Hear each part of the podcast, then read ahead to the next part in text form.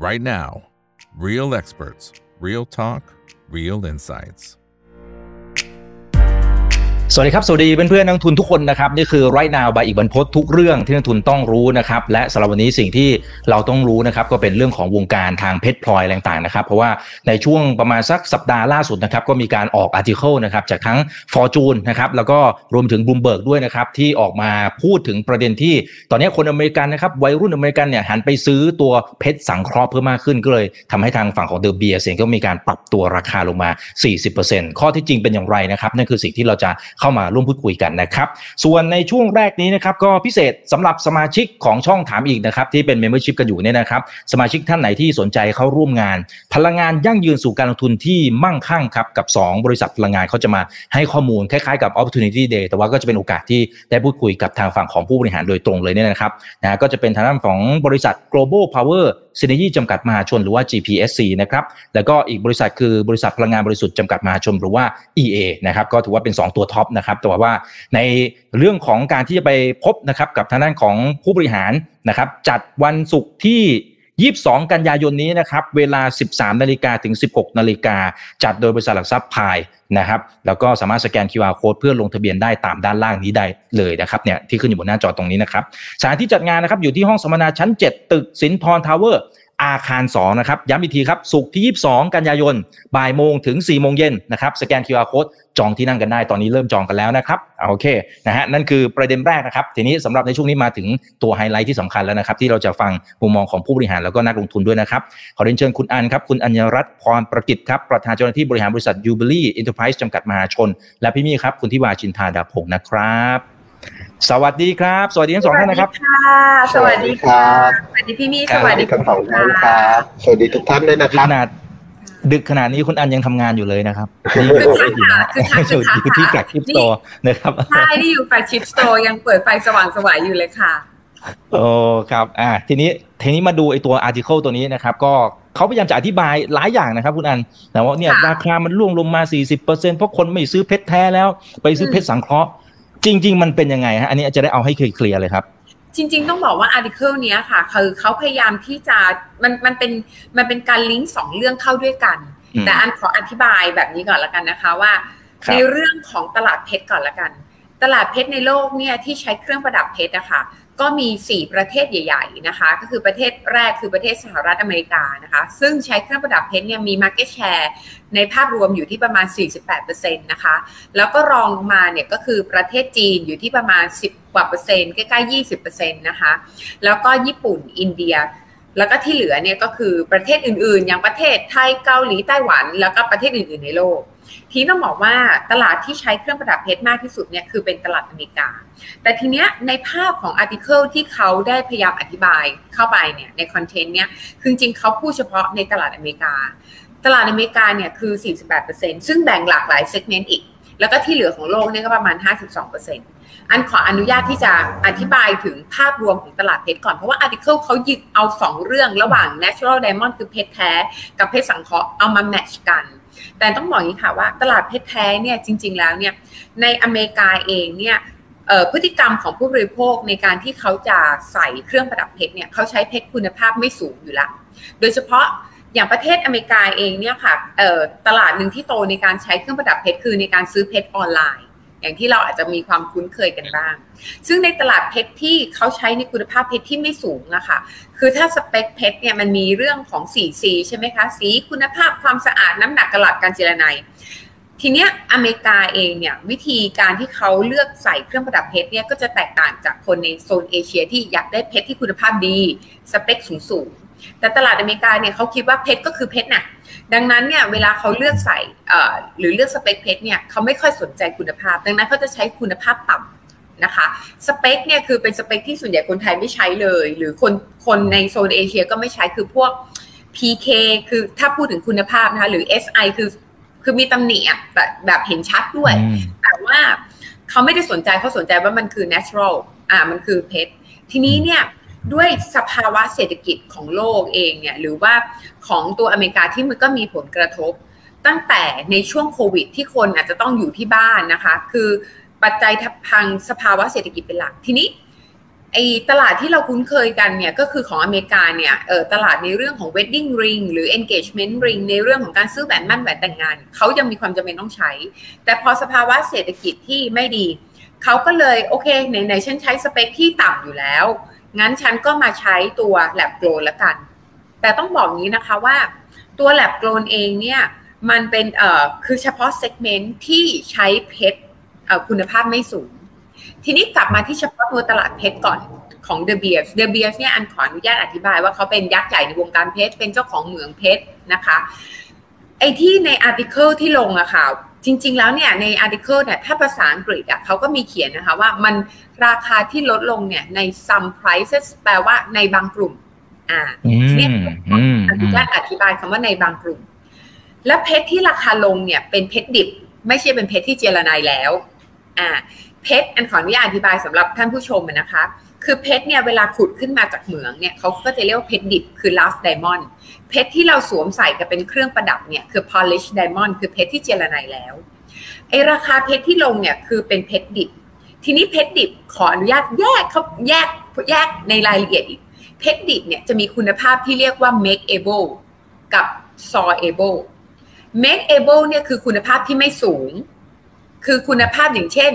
ขุดขึ้นมาคือเพชรเป็นธรรมชาติใช่ไหมคะ เวลาขุดขึ้นมาจากธรรมชาติเนี่ยมันก็จะมีเพชรที่เราเรียกว่า industrial grade คือเกรดที่เช่นเอาไปเป็นหัวเครื่องเครื่องจักรต่างๆอะคะ่ะ ไว้ตัดนู่นตัดนี่ แล้วก็ไอ้ make able เนี้ยเวลาถ้าจะคัดออกมาเป็นใส่เป็นเครื่องประดับเนี่ยยิวจะหายไปประมาณ 50%สมมุติว่าขุดขุดขึ้นมาได้ประมาณ 2กะรัตหรือถึง 4กะรัตเนี้ยถ้าจะคัดขึ้นมาเพื่อจะเป็น jewelry grade ได้ก็ได้แค่ 50% article นี้ค่ะบอกว่า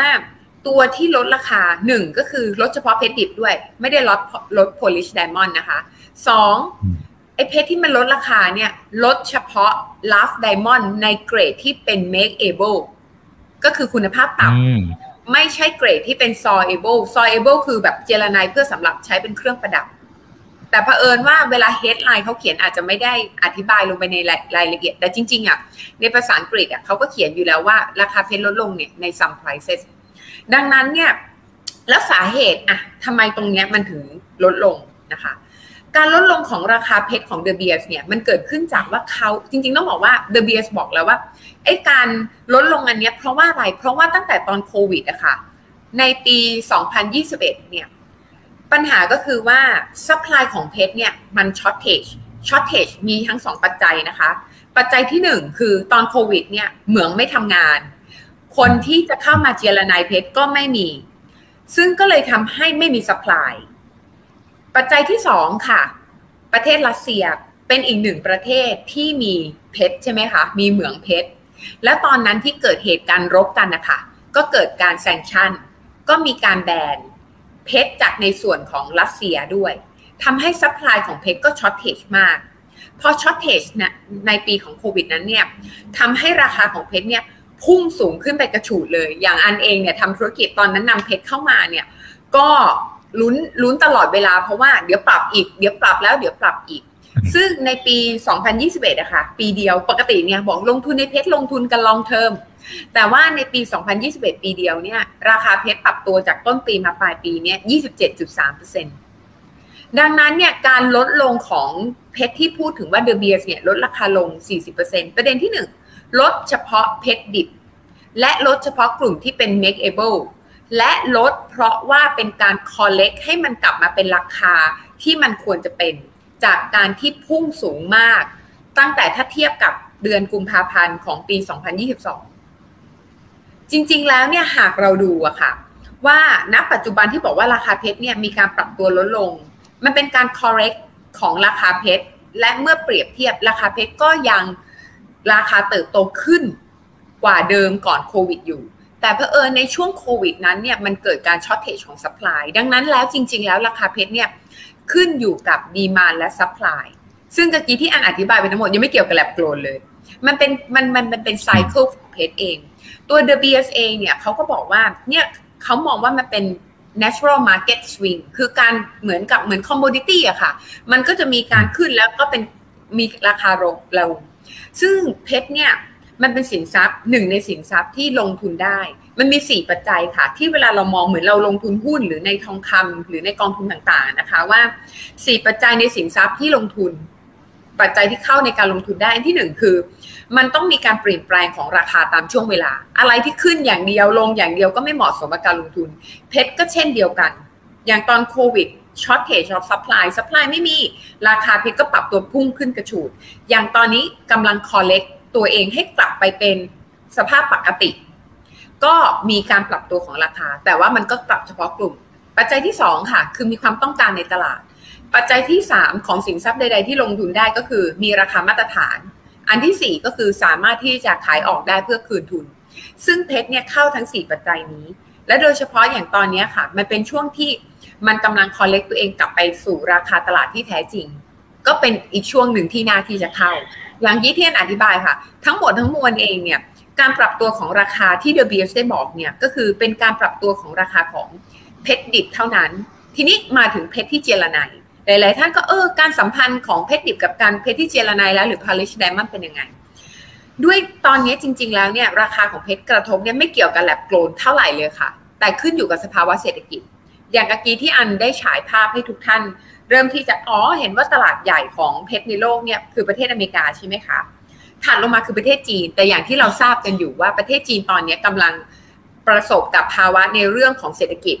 อย่างธุรกิจอสังหาริมทรัพย์ซึ่งประเทศจีนเป็นประเทศที่มีดีมานเยอะ ดังนั้นเองเนี่ยพอสภาวะเศรษฐกิจมีการชะลอตัว ดีมามีการหดตัวลง นั่นคือเป็นเหตุผลที่ทำให้ราคามันมีการย่อลง แต่กกี้เรากำลังพูดถึงว่าที่ปรับตัวหนักๆเนี่ยคือการปรับตัวของเพชรดิบ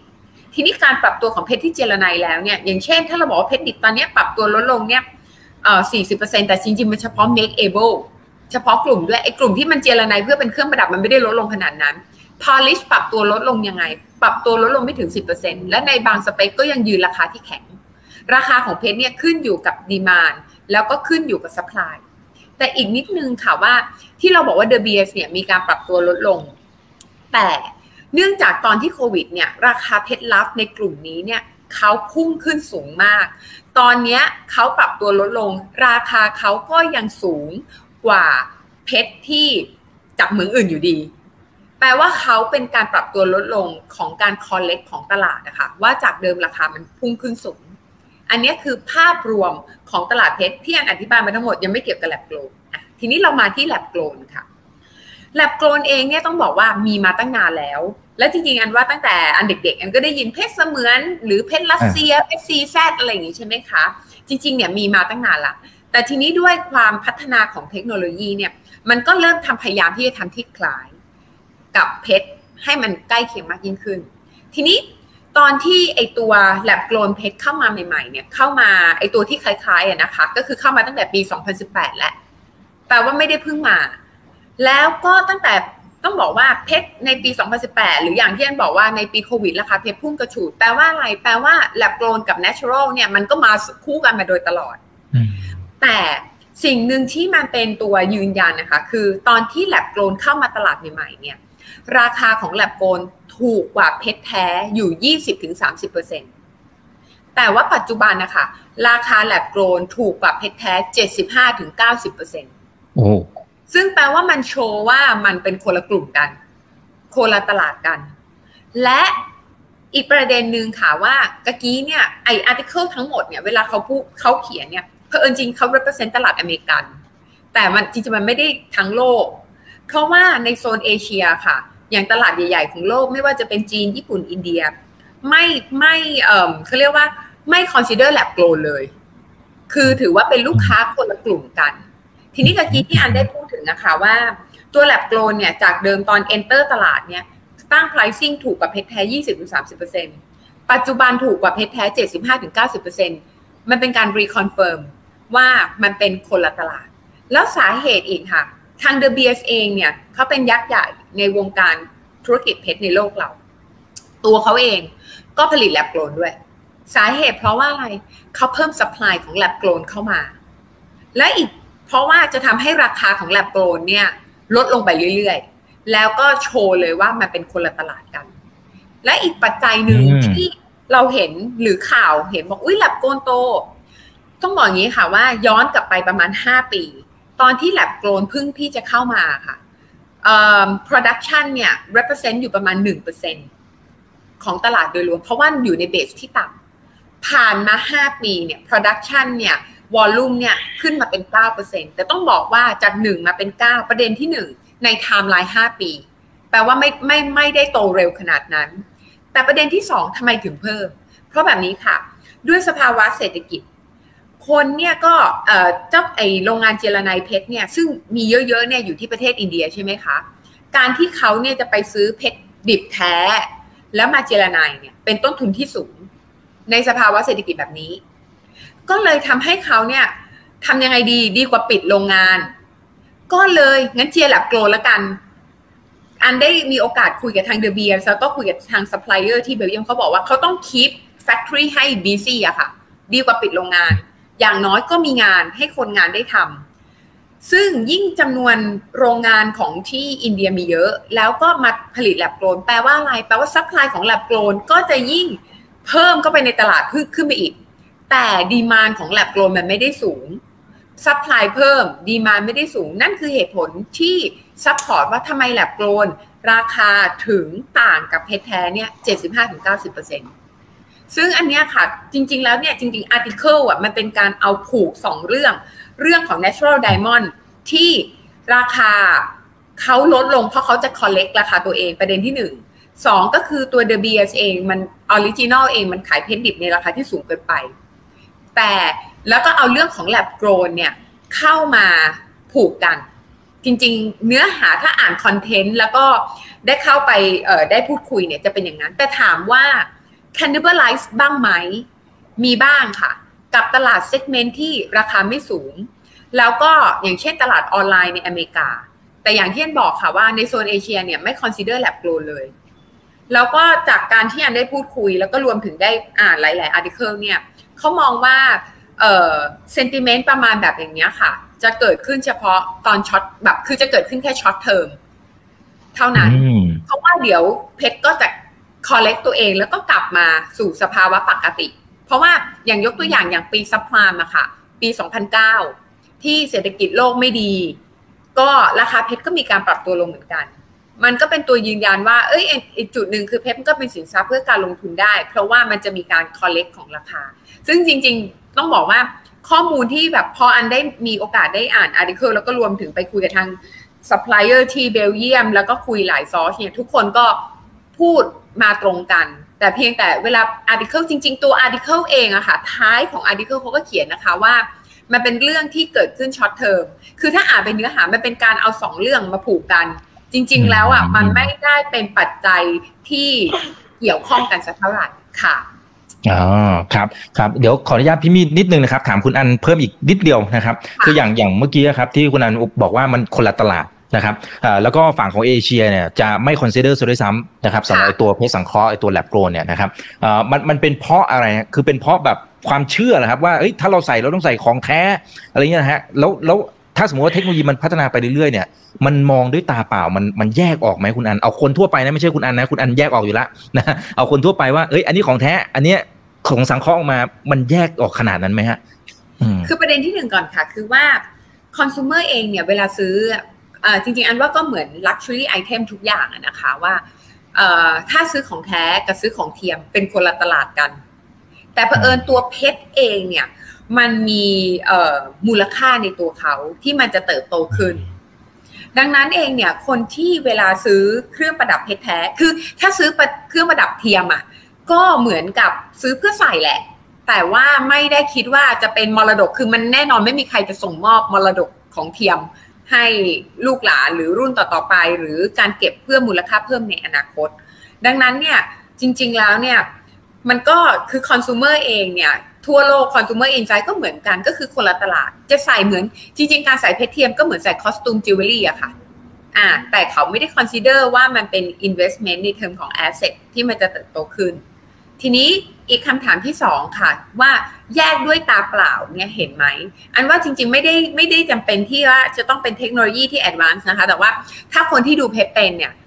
คนที่ดูเพชรไม่เป็นนะคะยังไงก็แยกไม่รู้อยู่ละ หรืออีเวนแบบบางท่านเนี่ยสีเพชรต่างกันมาก ๆ ก็ยังไม่อยู่ดูไม่เห็นดูไม่ดูไม่เห็นไม่ไม่รู้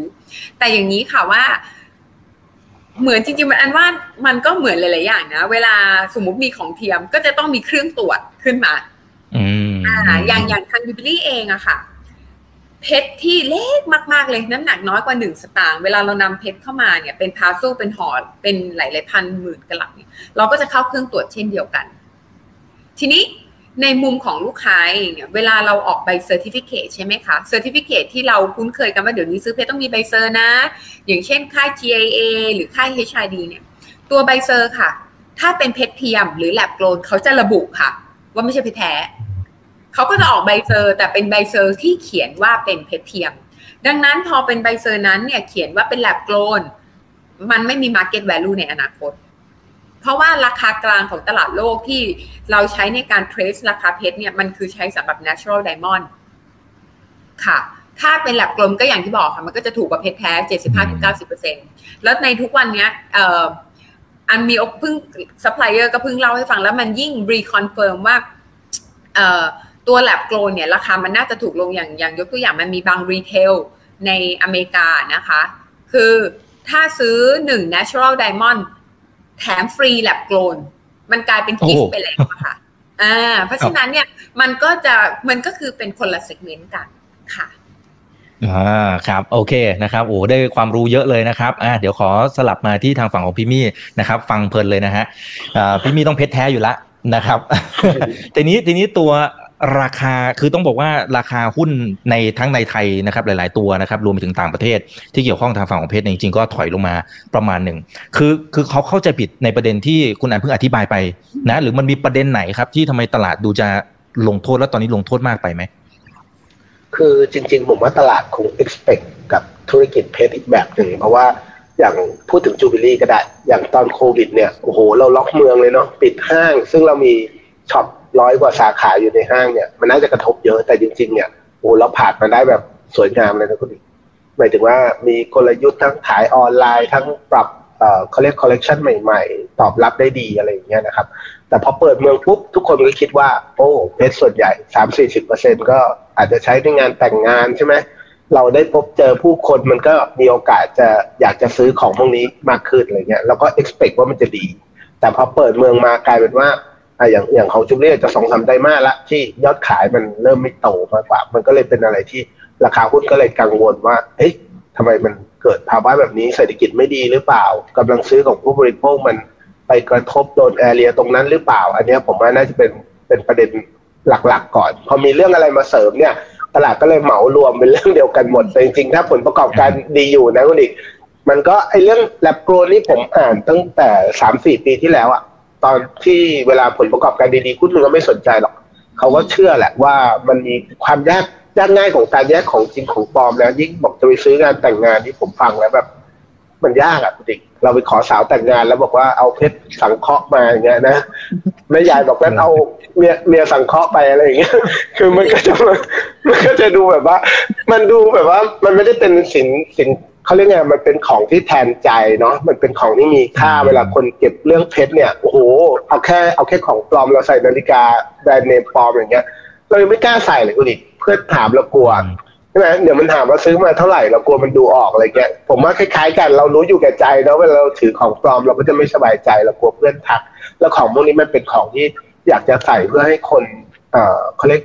เป็น status product เนาะให้แบบใส่แล้วเราดูดีอะเพราะนั้น จริง ๆ คนละตลาดจริง ๆ แหละ แต่มันก็พิสูจน์อย่างหนึ่งเนาะ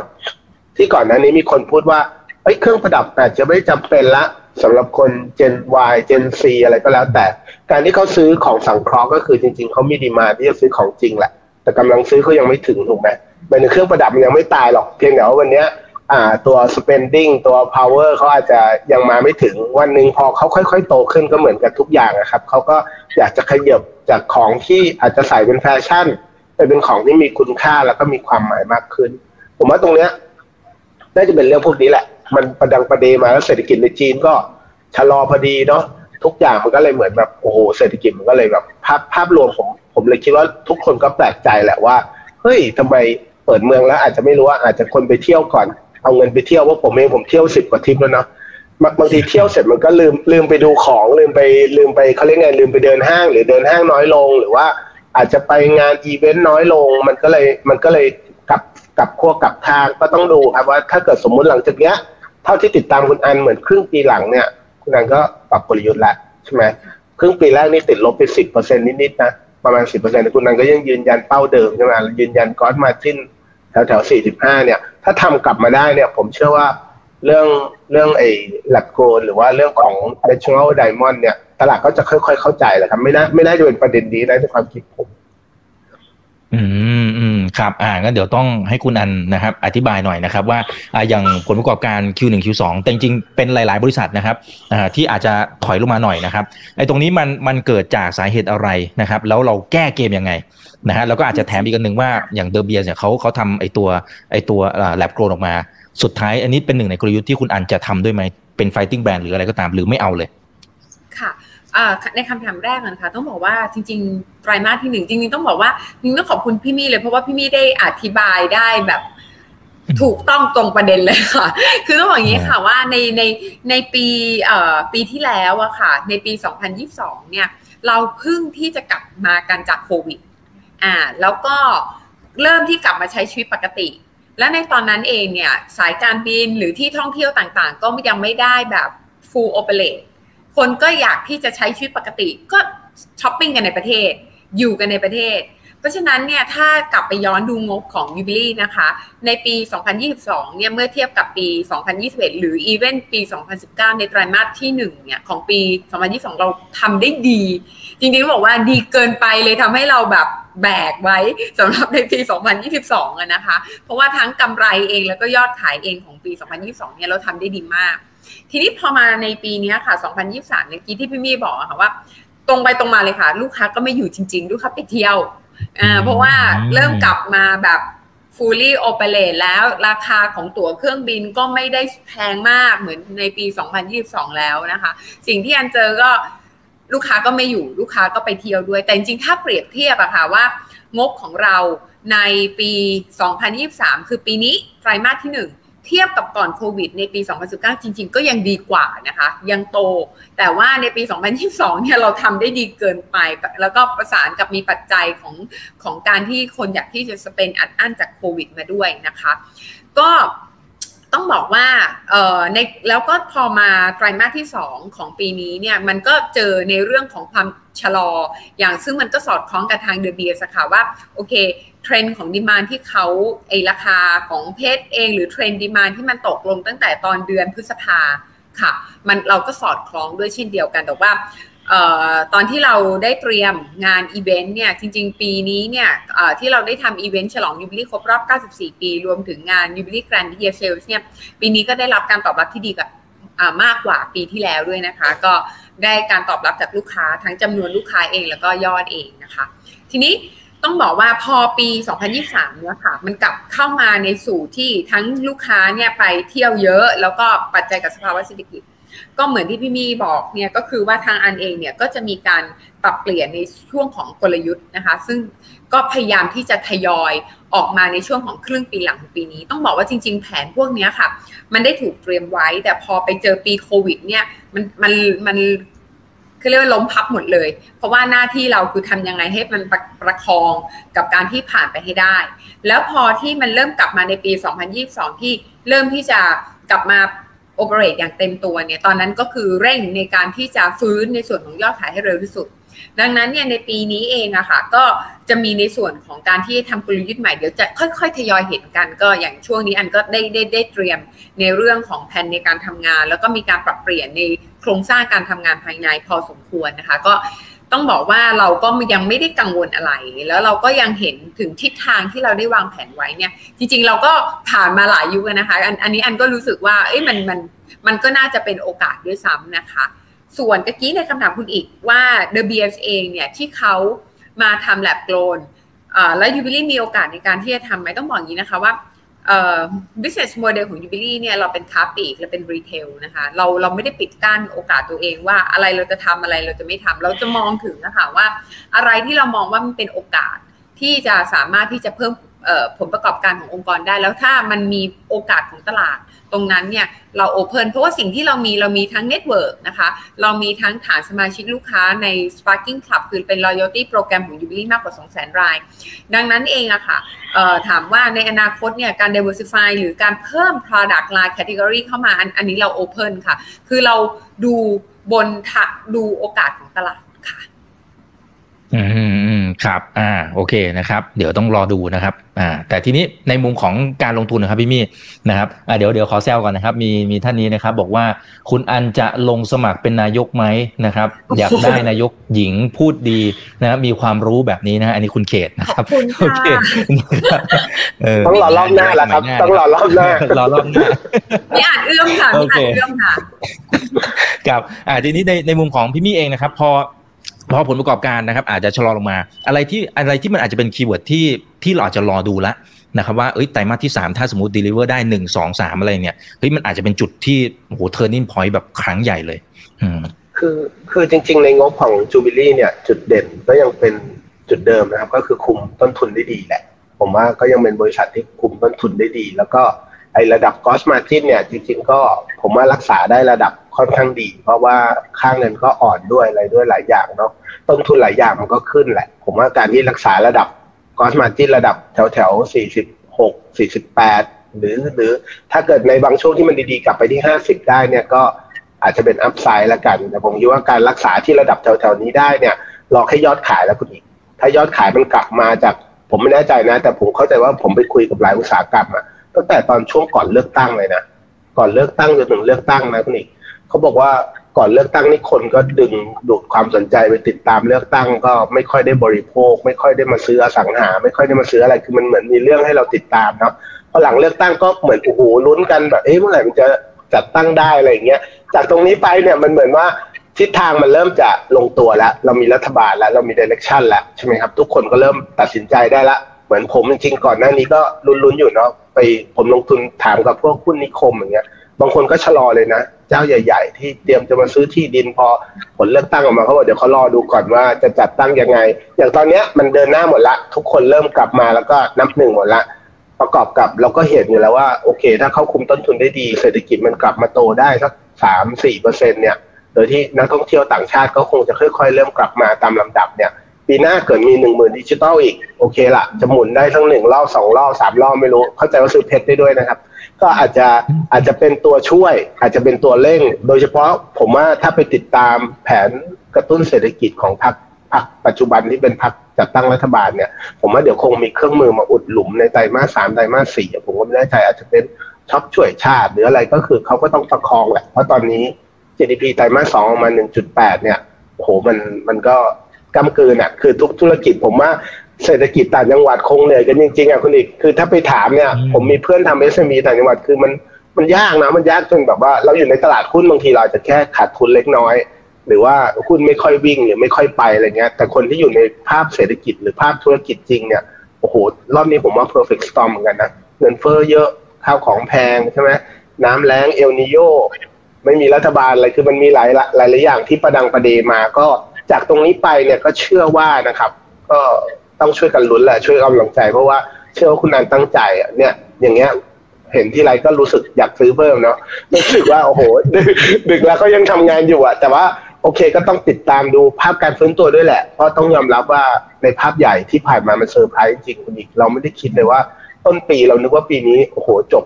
สามสี่เปอร์เซ็นสบายสบายเนาะ มาตอนนี้เริ่มไม่มั่นใจแล้วใช่ไหมเราเริ่มคิดเอ๊ะจะจะจะสองเปอร์เซ็นไปปลายหรือจะถึงจะแตะสามเปอร์เซ็นนี่เป็นข่าวดีแล้ว ก็ต้องลุ้นต่อไปว่า ถ้าโอเคทุกอย่างมันลงตัวทุกอย่างมันเป็นไปได้ด้วยดีเนี่ย ก็รอลมเขาเรียกว่ารอรอรอลมใต้ปีกให้มันดีหน่อยเนี่ย บริษัทที่ดีหรือว่าเรือลำที่แข็งแรงเนี่ยก็น่าจะฝ่านาวาได้ง่ายขึ้น ที่ผ่านมามันเหมือนมีมีการว่ายทวนกระแสน้ำเยอะไปหน่อยน่าจะเห็นภาพของงบออกมาที่กระทบกระเทือนหน่อย ประมาณนั้นนะครับในในความเข้าใจผมถ้าผมมองงบผมมองประมาณนี้อืมครับอ่าโอเคครับ ขอบคุณครับ มีคำถามตอนนี้มาเยอะเลยนะครับอ่าสวัสดีเพื่อนเพื่อนนักลงทุนทุกคนนะครับ ตอนนี้อยู่กันที่หนึ่งพันหนึ่งร้อยท่านนะครับกดไลค์กดแชร์ทุกช่องทางนะครับเพื่อนๆอ่ามีพี่ป๊อปเข้ามานะฮะพี่ป๊อปบอกว่าถ้าราคาเพชรลดลงมา เราน่าจะหมายถึงยูบิลี่นะครับ จะมีขาดทุนจากการปรับมูลค่าสินค้าคงเหลือไหมครับ และถ้าราคาเพชรลดราคาขายลด จะทำให้รายได้เนี่ยลดลงไหม และการที่ราคาถ้าลดลงนะครับ ปริมาณการขายอาจจะมากขึ้นไหมครับ อ่า นี่เป็นเหมือนมีสองสามคำถามที่ซ้อนๆกันอยู่นะครับ อ่า ทีละประเด็นก็ได้ครับ ถ้าราคาเพชรลดเราจะขาดทุนจากการปรับมูลค่าสินค้าคงเหลือไหมฮะ อ่า อันนี้ประเด็นที่หนึ่งก่อนต้องบอกว่าโดยภาพรวมการตอนนี้ที่อันเช็คราคาของราคาตลาดเนี่ยอย่างที่บอกค่ะตั้งแต่แรกว่าไอ้ราคาเพชรที่เจรไนแล้วอะมันไม่ได้ลดลง อย่างที่ในเฮดไลน์เพราะว่าอันนั้นลดลับและลดลับเฉพาะบางกลุ่มด้วยอ่าทีนี้คำถามสมมติ worst case เลยสมมติเรากลับไปที่ worst case ว่าแบบราคาเพชรมันลดลงต้องต้องบอกว่ายังไงมันจะไม่ได้ลดลงเยอะมากอยู่แล้วค่ะ เพราะอย่างทุกวันนี้อันก็ยังมีการแบบติดตามในการที่จะต้องหาซื้อเอ่อ raw material เข้ามาอยู่ตลอดเนี่ย ราคาเขาก็ยังยืนราคาค่อนข้างที่จะแข็งอยู่นะคะอ่า เพราะฉะนั้นเองเนี่ยอย่างสเปคที่สเปคสีสูงๆสเปคที่เป็นกลุ่มที่ผู้บริโภคไทยใช้กันอยู่เนี่ยค่ะ ราคาค่อนข้างที่จะแข็งแรง ทีนี้กลับมาถ้าบอกว่าโอเค กลับมาคำถามที่บอกอีกว่า เอ๊แล้วถ้าสมมุติอะค่ะว่า ราคาเพชรลดลงไปเรื่อยๆ จะทำให้แบบเอ่อ ticket size มันลดลงไหมคือในมุมอันน่ะอันมองต่างนะ อันมองว่ามันเป็นโอกาส คือจากเดิมอะสินค้าเนี่ยอาจจะมองว่าซื้อได้เฉพาะกลุ่ม และโดยเฉพาะ budget เนี่ยมีไม่ถึง แต่อุ้ยตอนนี้มันเป็นโอกาสเลย แล้วเดี๋ยวก็อย่างที่บอกค่ะ De Beers ก็บอกอยู่แล้วว่าเรื่องนี้เกิดขึ้น short termเดี๋ยวมันจะ correct กลับมา ดังนั้นเองเนี่ย ถ้าเป็นอันงั้นก็ซื้อตอนนี้ดีกว่าอ่า ในมุมของยูบิลี่เองเนี่ยเรามีทั้ง network ในการที่จะกระจาย coverage แบบทั่วประเทศ เราก็น่าจะ gain volume ได้เพิ่มมากขึ้น อันว่าอันเนี้ยเป็นโอกาส สมมติเดิม budget นี้คนอาจจะซื้อเพชรได้ 30 สตางค์ น้ำหนักของเพชรนะคะ แต่ budget นี้งั้นช่วงนี้ซื้อเลยดีกว่าได้สี่สิบห้าสิบสตางค์แบบนี้ค่ะ อันว่ามันน่าจะเป็นทำให้มี volume เนี่ยเพิ่มมากขึ้นด้วยซ้ำคือสำหรับอันอันมองว่าเป็นโอกาสนะคะ แล้วก็ลูกค้าน่าจะ happy ด้วยเพราะว่าเดี๋ยวอีกแป๊บหนึ่งราคาเพชรกลับมากลายเป็นว่าณ moment ที่ซื้อเนี่ยฉัน happy และกำไรแล้วค่ะ อืมอืมครับ มี่ถามเสริมนิดนึงได้ไหมคุณอันอย่างอย่างอย่าง raw mat ตอนนี้ที่เราไปซื้อกับ De Beers เนี่ยถ้า De Beers บรรยากาศเขาอาจจะเอ่อ oversupply หรืออะไรก็แล้วแต่ของเขาเนี่ยเราซื้อได้ถูกลงบ้างไหมครับ หรือว่าต่อรองได้ง่ายขึ้นบ้างไหมทำให้ต้นทุนเราดีขึ้นหน่อยนึงครับ ตรงไปตรงมาพี่มี่อันเนี่ยก็ต่อรองตลอดเลยค่ะ นั่นคือเหตุผลที่เราเนี่ยสามารถที่จะบริหารจัดการในส่วนของต้นทุนได้นะคะ เพราะว่ายูบิลี่เองเวลาเราสั่งซื้อเพชรจาก De Beers เนี่ยเราสั่งซื้อเป็นหมื่นๆกะรัตนะคะ แล้วก็ทำ purchasing plan แต่โดยเฉพาะช่วงนี้เองเนี่ยถามว่า bargaining power มันก็จะอยู่ฝั่งเราพอสมควร เพราะว่าเขาก็อยากที่จะขาย อ่าอันก็แล้วอันก็ดูทิศทางอะค่ะแต่ว่าช่วงนี้มันจะสัมพันธ์กับค่าเงินบาทที่มันอ่อนไปเหมือนกันอ่าอันนี้อันก็จะจะดูด้วยค่ะ แต่ว่าในมุมของ bargaining power ในการถ้าสั่งซื้อถ้าเราเทียบเป็น US ดอลลาร์มันก็จะค่อนข้างอยู่กับเรา อันก็จะมี bargaining power เพิ่มเติมขึ้นค่ะ ครับ อ่า โอเคนะครับ เดี๋ยวขอสลับพี่พี่มีมีถามอะไรเพิ่มไหมครับ ไม่มีแล้วครับ อ่าโอเคได้ครับงั้นอาจจะได้อีกสักหนึ่งถึงสองคำถามนะครับ แต่ตอนนี้ดูเหมือนคำถามเนี่ยจะไปทางคุณอันนะครับ เดี๋ยวอ่าเดี๋ยวขอดูหน่อยนะครับ อืมอะไปไหนละนะครับ เอ่อเนี่ยฮะอยากให้โอ้คุณอัน ดึกแล้วยังสวยนะครับ โอ้ชอบเลยอะค่ะ ชอบคอมเมนต์นี้ค่ะคุณปอนนะครับ ครับ คุณปอนเนี่ยบอกว่าอ่าอย่างนี้ถ้าถ้ามองแนวโน้มนะฮะแลบโกลนไดมอนด์เนี่ยมีโอกาสโตขึ้นไหมนะครับ เพราะว่าคนเจน Y เนี่ย หันมาหันมาบริโภคมากขึ้นไหมครับ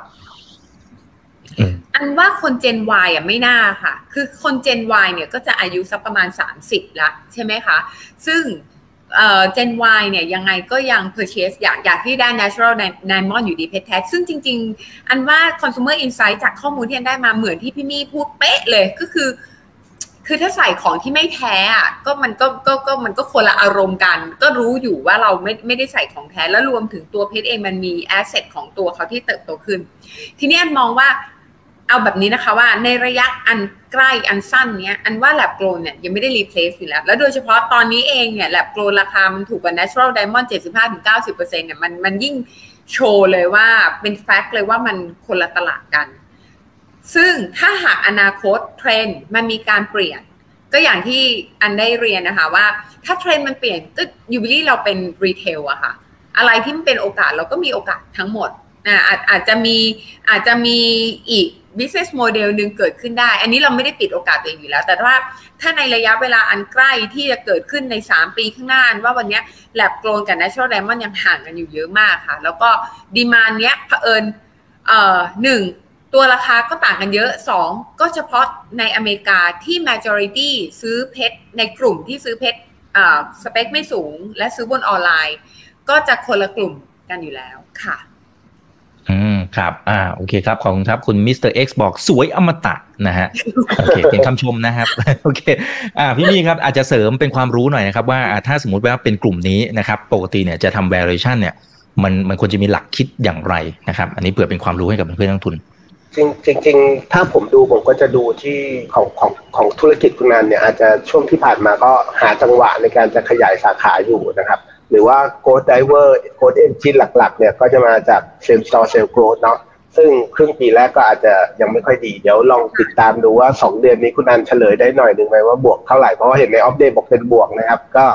ประมาณก็ดูดีขึ้น ก็ต้องก็ต้องไปติดตามเรื่อง same store sales growth ที่เหลือก็เรื่อง margin เรื่องการคุมต้นทุนเนี่ยก็เป็น ภาพที่ต้องติดตามครับ เพราะว่าสุดท้ายแล้วก็มีแค่สามสี่บรรทัดเนี่ยจริงๆงบการเงินของชุบลีดูง่ายเนาะไม่มีอะไรเลย ก็คือขอให้รายได้โต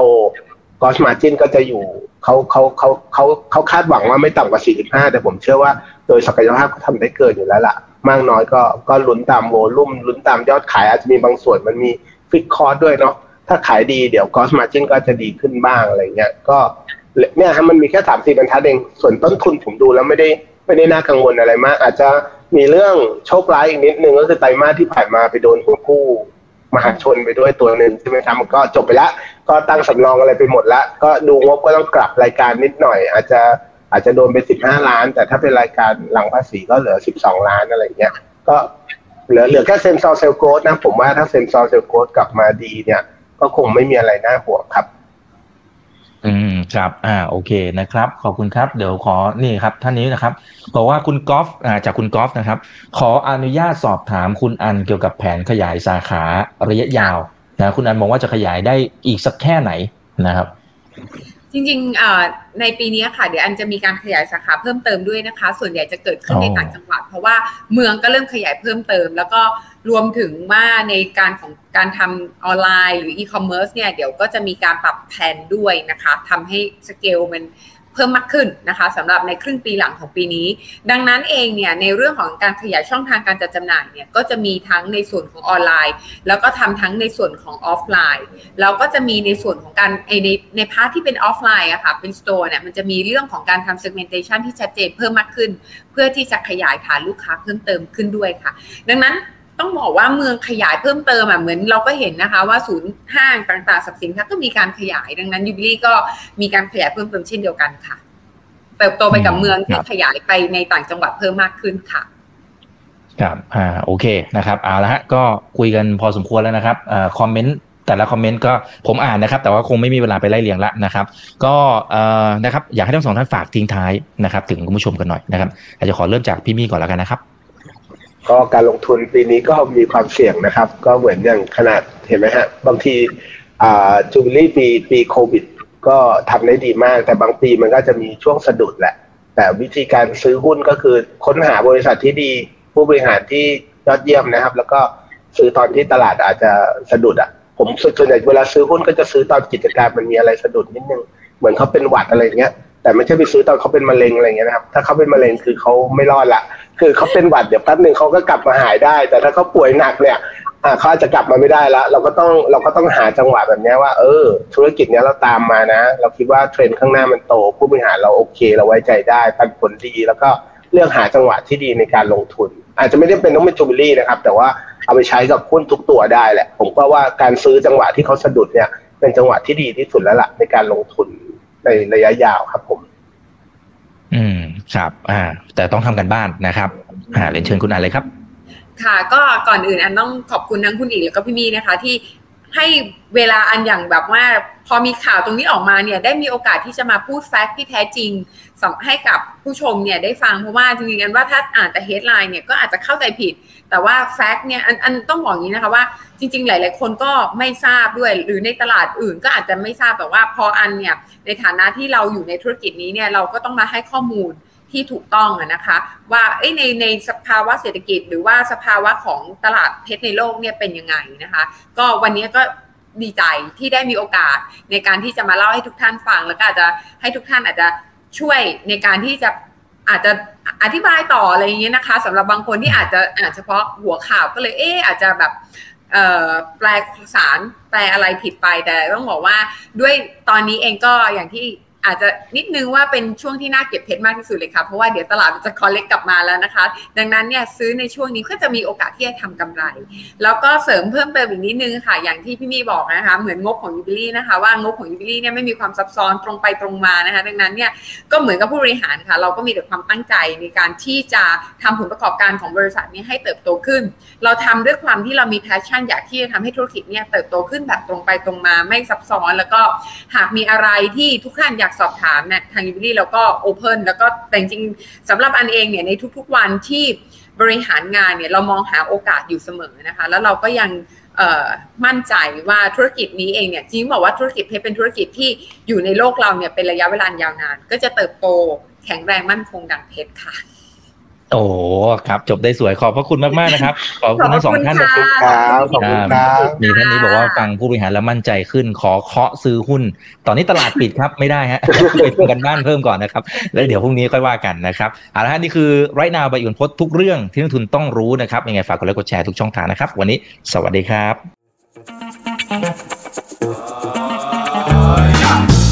ถ้าชื่นชอบคอนเทนต์แบบนี้อย่าลืมกดติดตามช่องทางอื่นๆด้วยนะครับ ไม่ว่าจะเป็น Facebook, YouTube, Line Official, Instagram และ Twitter จะได้ไม่พลาดการวิเคราะห์และมุมมองเศรษฐกิจ และการลงทุนดีๆ แบบนี้ครับ อย่าลืมนะครับว่าเริ่มต้นวันนี้ดีที่สุด ขอให้ทุกท่านโชคดี และมีอิสรภาพในการใช้ชีวิต ผม อีกบรรพธนาเพิ่มสุขครับ